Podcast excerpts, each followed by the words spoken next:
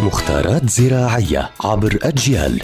نتعرف في كل حلقة على سر من أسرار عالم الزراعة وفلاحة الأرض مع المهندس الزراعي مجدي عبد الله يعطيكم ألف عافية. أهلا بكل متابعي ومتابعات أجيال عبر منصاتها المختلفة.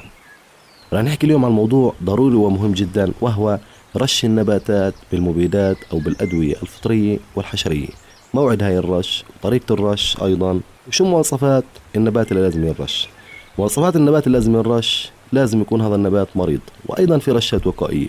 فالرشات الوقائية أول رشة تكون برش مبيد فطري ومبيد حشري وهي رشة العظم. يعني شو مقصود برشة العظم؟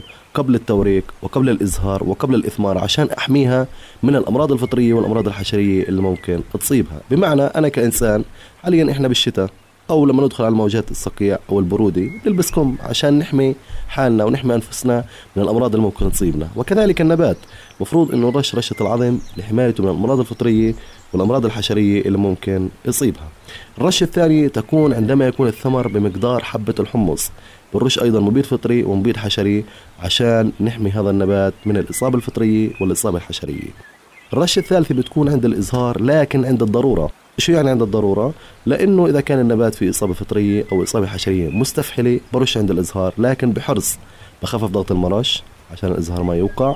وأيضا عند الضرورة لأنه عند الرش في حالة الإزهار يكون عرضة للإصابات ويكون عرضة لموت حشرات التلقيح مع تغيير المبيد. يعني ما بزبط أنا أرش مبيد رشة العظم ومبيد. الرشة لما تكون بمقدار حبة الحمص نفس الدواء لازم أغير المبيد لأنه مع تكرار المبيد يصير للحشرة مناعة. فهذا هو موضوعنا اليوم وهو أوقات رش النباتات وطريقة رش النباتات ومواعيد رش النباتات. ويعطيكم ألف عافية.